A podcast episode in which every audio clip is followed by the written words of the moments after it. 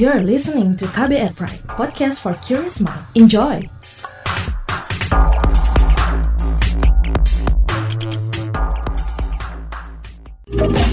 Kamu lagi dengerin What's Trending KBR Pagi. KBR Pagi, siaran pagi radio paling update. Selamat pagi. Apa kabar Anda hari ini di hari Kamis 11 Juni 2020? Ketemu lagi dengan saya Don Brady di What's Trending KBR Pagi. Pagi ini kita bakal ngobrolin soal Indonesia yang masuk daftar 100 negara teraman COVID-19 dan kita berada di urutan ke-97. Jadi Indonesia urutan 97 itu masuk dalam jajaran trending topik kemarin di media sosial. Soalnya Indonesia berada di urutan 97 dari daftar 100 negara paling aman COVID-19 menurut laporan Deep Knowledge Group. Mereka adalah konsorsium organisasi komersial dan nirlaba yang berdiri di Hong Kong. Adapun yang duduk di ranking pertama itu adalah negara Swiss dan disusul Jerman di bawahnya. Dilansir Forbes akhir pekan lalu, keduanya dinilai sebagai negara teraman pandemi atas dasar ketahanan ekonomi serta kehati-hatian dalam melonggarkan lockdown tanpa mengorbankan kesehatan dan keamanan publik. Sementara negara tetangga Indonesia, Singapura menempati urutan 4 dan Malaysia di peringkat ke-30. Berdasar Deep Knowledge Group, enam hal yang dijadikan kerangka analisa di antaranya efisiensi karantina, pemantauan dan deteksi, ketahanan regional, kesiapan pelayanan kesehatan, kesiapan darurat, dan efisiensi manajemen resiko oleh pemerintah. Kita akan obrolkan ini pagi ini, tapi seperti biasa sebelum kita lanjut ngobrol, kita akan dengarkan dulu seperti apa keriuhan netizen plus 62 di media sosial terkait itu. Ini dia. Akun @heyjerapah bilang, "Jujur, aku was-was. Dari awal udah dijelasin emang, resiko ambil keputusan new normal itu setengah dari populasi bakalan terdampak, bahkan bisa meninggal. Mau nyalahin siapa pun di sini nggak bisa. Intinya harus saling menjaga diri sendiri dengan hashtag stay safe, stay health." Akun @neng_anyar15 bilang, "Dari 100 negara paling aman COVID-19, Indonesia ada di note 97. Ini sungguh mencemaskan dan menakutkan. Artinya, kita tak dianggap mampu menangani COVID-19 dengan baik. Nah, kalau akun KTHXBRLNSJS bilang, jangan pada nyalahin Jokowi kalau warganya aja masih bandel pergi-pergian. Akun @jkahunalak19 bilang, Indonesia dari daftar 100 negara teraman cuma peringkat ke-97, lebih baik dari Laos dan Kamboja di Asia Tenggara. Akun @fabian02389730 bilang memalukan dan menyebalkan. Kalau akun @seiyunstate bilang Indonesia urutan 97 daftar negara teraman, bukan berarti itu yang paling buruk. Jumlah negara di dunia ada 200 lebih. Akun @mvii7vii bilang dikasih tahu nyolot pas udah tahu malah bodoh amat. Ya gini deh jadinya.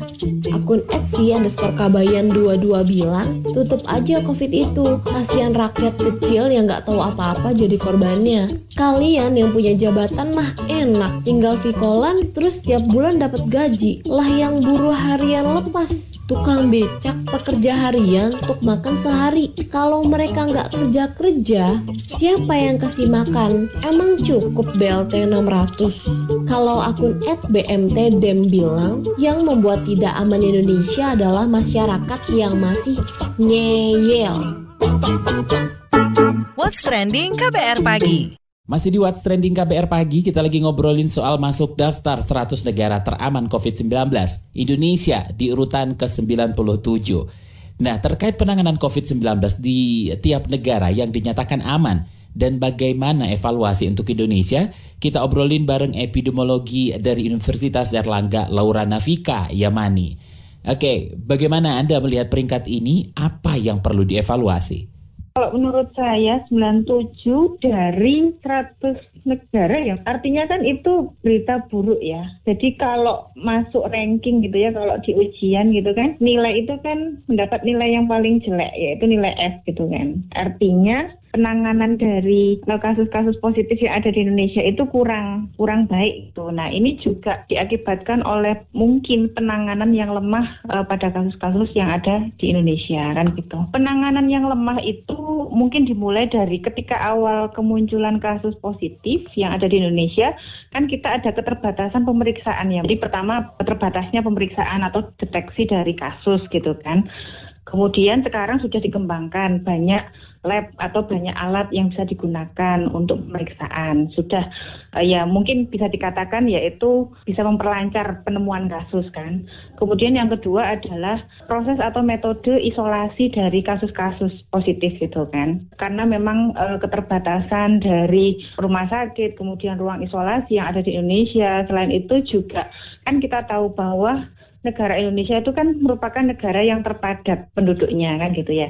Jadi kalaupun mau melakukan isolasi atau karantina mandiri di rumah itu juga kan akan menjadi suatu persoalan bagi masyarakat kita. Beda dengan negara-negara lain gitu ya yang bisa melakukan uh, isolasi mandiri di rumah kan itu. Kemudian juga ya mungkin kebijakan yang diturunkan oleh pemerintah ya. Jadi ada beberapa itu yang miskomunikasi gitu ya antara pemerintah kemudian sampai turun ke masyarakat kebijakan itu jadi ya misunderstanding akhirnya karena seolah-olah kan kadang berubah kan gitu. Jadi masyarakat juga bingung. Jika melihat Swiss yang telah menyatakan bebas COVID-19, apa yang mereka lakukan dan apa yang bisa kita tiru? Seperti di Swiss itu kan dia uh, kasusnya kan memang turun dan konsisten ya sampai nggak ditemukan kasus kan nol kan kasusnya. Nah itu kan lebih dari satu minggu kalau nggak salah ya mungkin bahkan satu bulan. Jadi dimonitoring penurunan kasus dan sampai pada akhirnya tidak ditemukan kasus kan gitu. Nah otomatis karena tidak ditemukan kasus dan kasusnya menurun secara, eh, secara apa konsisten, maka pemerintahnya itu kan bisa melakukan pelonggaran gitu ya. Jadi pelonggaran pembatasan pergerakan masyarakatnya di sana kan seperti itu. Nah kemudian yang saya lihat gitu kan itu malah mereka mungkin tidak apa ya dihimbau untuk melakukan atau menerapkan protokol kesehatan. Karena memang betul-betul zero kan. Artinya sumber penularan itu sudah ditangkap kan gitu. Hmm. jadi yang di masyarakat itu ya mungkin ya tidak ada gitu kan untuk sumber penularannya. Oke bedanya dengan Indonesia? Ya saya melihat dari satu ya uh, secara apa namanya geografis uh, negara kita gitu kan Kemudian juga dari demografis juga dari karakter masyarakat negara kita gitu kan. Kemudian juga bisa dikatakan fasilitas kesehatan kita itu juga kurang dibandingkan dengan negara-negara lain gitu ya yang di luar negeri yang berhasil uh, untuk melawan COVID gitu kan. Seperti ya yang kita tahu yang paling dekat dengan kita kan Singapura, kemudian Taiwan, uh, Korea dan sebagainya. Nah itu ya. Jadi ini juga menjadi suatu warning kepada pemerintah kita bahwa sebetulnya banyak fasilitas-fasilitas kesehatan yang memang belum secara cukup gitu kan untuk uh, kita persiapkan ketika ada suatu pandemi kan gitu. Kemudian yang kedua adalah tentang karakter tadi ya, karakter masyarakat gitu kan. Kalau di negara-negara Asia Timur seperti Jepang, Korea, kemudian Taiwan ataupun negara Asia Tenggara seperti Singapura, penerapan hidup apa bersih dan sehat itu kan sudah dilakukan sejak lama ya. Artinya kan tidak menunggu ketika ada pandemi gitu ya. Hmm. Yang saya tahu seperti di Jepang itu kan mereka itu sangat berhati-hati ketika sakit ya influenza gitu kan. Sudah menjadi budaya untuk penggunaan masker. Tetapi di negara Indonesia kan belum, belum ke arah sana kan, Mbak. Hmm. Itu. Kemudian juga cara lingkungannya kan kita masih ya bisa dikatakan lingkungannya itu masih dianggap tidak bersih gitu kan. Nah itu juga pemicu untuk penyebaran virus-virus atau bakteri-bakteri gitu kan. Apa yang harus dilakukan pemerintah supaya bisa lebih aman lagi? Sekarang kan pertimbangannya itu seperti makan buah si malakama ya. Jadi memilih aspek mana antara ekonomi atau aspek kesehatan gitu kan. Selama tiga bulan kita menjalankan WFH, kemudian kita melakukan stay at home, pembatasan sosial berskala besar gitu kan. Itu kan untuk penyelamatan aspek kesehatan. Tetapi tapi pada akhirnya ada aspek ekonomi yang terdampak gitu kan. Nah ini kan dikhawatirkan dengan adanya aspek ekonomi yang terpuruk gitu kan, itu menjadi sumber ya kematian juga gitu. Jadi bukan hanya COVID yang bisa menimbulkan kematian bagi masyarakat kita, tetapi juga ada dampak dari uh, sektor ekonomi. Jadi penyelamatannya ya selama tiga bulan gitu kan. Mungkin di beberapa daerah yang sudah menerapkan PSBB pun juga ternyata dievaluasi tidak efektif kan gitu. Jadi artinya ya ya sudah berarti resikonya adalah karena PSBB itu tidak efektif kemudian berpikir untuk ya melakukan pelonggaran PSBB gitu kan. Walaupun memang tetap dengan penerapan protokol kesehatan kan gitu. Tetapi nanti dampaknya apakah penerapan protokol kesehatan yang tidak diikuti dengan PSBB itu bisa memunculkan atau e, menimbulkan pelonjakan kasus gitu kan misalkan. Nah itu nanti tahunya kan ke depannya karena kan untuk sekarang kan belum. Mungkin sekarang bisa terlihat beberapa hari gitu kan bahwa ada peningkatan kasus seperti di DKI gitu kan yang sudah melakukan pelonggaran. Kemudian di Jatim kan masih baru dua hari ya uh, eh, PSBB itu berhenti gitu kan. Nah itu juga ternyata uh, apa kasusnya kan juga meningkat. Nah itu akan dilihat perkembangannya seperti apa. Nah itu akan bisa kita ketahui bahwa dengan pelonggaran PSBB itu bisa menimbulkan pelonjakan kasus walaupun memang tetap menerapkan protokol kesehatan dan penerapan protokol kesehatan ini juga belum secara dipatuhi secara disiplin oleh masyarakat kan seperti itu. Terima kasih Laura Nafika Yamani epidemiologi dari Universitas Erlangga. What's trending KBR pagi? Selamat pagi buat Anda yang baru saja mendengarkan What's Trending KBR Pagi. Masih bersama saya Don Brady yang ngobrolin satu hal yang lagi ramai kemarin di media sosial. Ada uh, satu yang trending Indonesia urutan ke-97. Yes, Indonesia masuk daftar 100 negara teraman COVID-19. Tapi Indonesia itu ada di urutan ke-97. Oke, okay. lantas adakah pengaruh dari peringkat itu terhadap investasi dan promosi pariwisata di Indonesia? Kita obrolin soal ini yang pertama bareng Direktur Eksekutif Institute for Development of Economic and Finance Indef Tauhid Ahmad. Mas Tauhid, bagaimana Anda melihat peringkat itu? Ya, saya kira eh, pertama ya, eh, artinya kalau peringkat terbawah 93 itu artinya kita tidak aman. Kalau tidak aman berarti rentan kalau rentan secara ekonomi, artinya bahwa ekonomi kita sangat tergantung perkembangan uh, pandemi itu sendiri di Indonesia di dalam negeri. Jadi kalau kasusnya naik turun naik turun, otomatis ekonomi kita akan mengikuti. Misalnya begini, ketika kasusnya uh, bertambah atau meningkat, maka otomatis kan di beberapa daerah atau satu lokasi kemungkinan akan pemberlakuan PSBB kembali. Dan tentu saja itu akan menghambat ekonomi tapi mau nggak mau itu harus dilakukan karena situasinya akan seperti itu begitu. Daripada kan tidak bisa worth it antara uh, kehilangan nyawa ataupun ekonomi itu sesuatu yang tidak bisa di uh, ini kan begitu. Namun memang pemerintah harus berupaya agar bantuan sosial ini bisa cepat dan tepat dan serta jumlahnya memadai bisa mengantisipasi sehingga paling tidak daya beli pada kelompok masyarakat bawah itu bisa dilakukan lah. Kalau dalam sisi ini, kalau situasi ini maka kurva recovery ekonomi kita bukan lagi V atau atau U ya. Kalau V itu kan dia turun terbawah langsung balik cepat naik gitu mbak ya. Nah, tapi kalau dia U dia turun di lama bawah terus naik. Kalau ini nih kurvanya W naik turun tergantung karena rentan tergantung jumlah kasusnya gitu. Nah ini yang yang sudah ada studi soal itu sih tapi di negara luar ya di kita belum tahu apakah makanya banyak kalangan proses recovery kita agak lama karena itu kita rentan kita kurvanya naik turun naik turun memang menuju kembali lagi tapi e, negara lain seperti Cina dan sebagainya dia balik-balik ke growth-nya itu lebih bagus gitu loh. Bagaimana nilainya di mata investor? Akankah berpengaruh pada kepercayaan mereka terhadap Indonesia?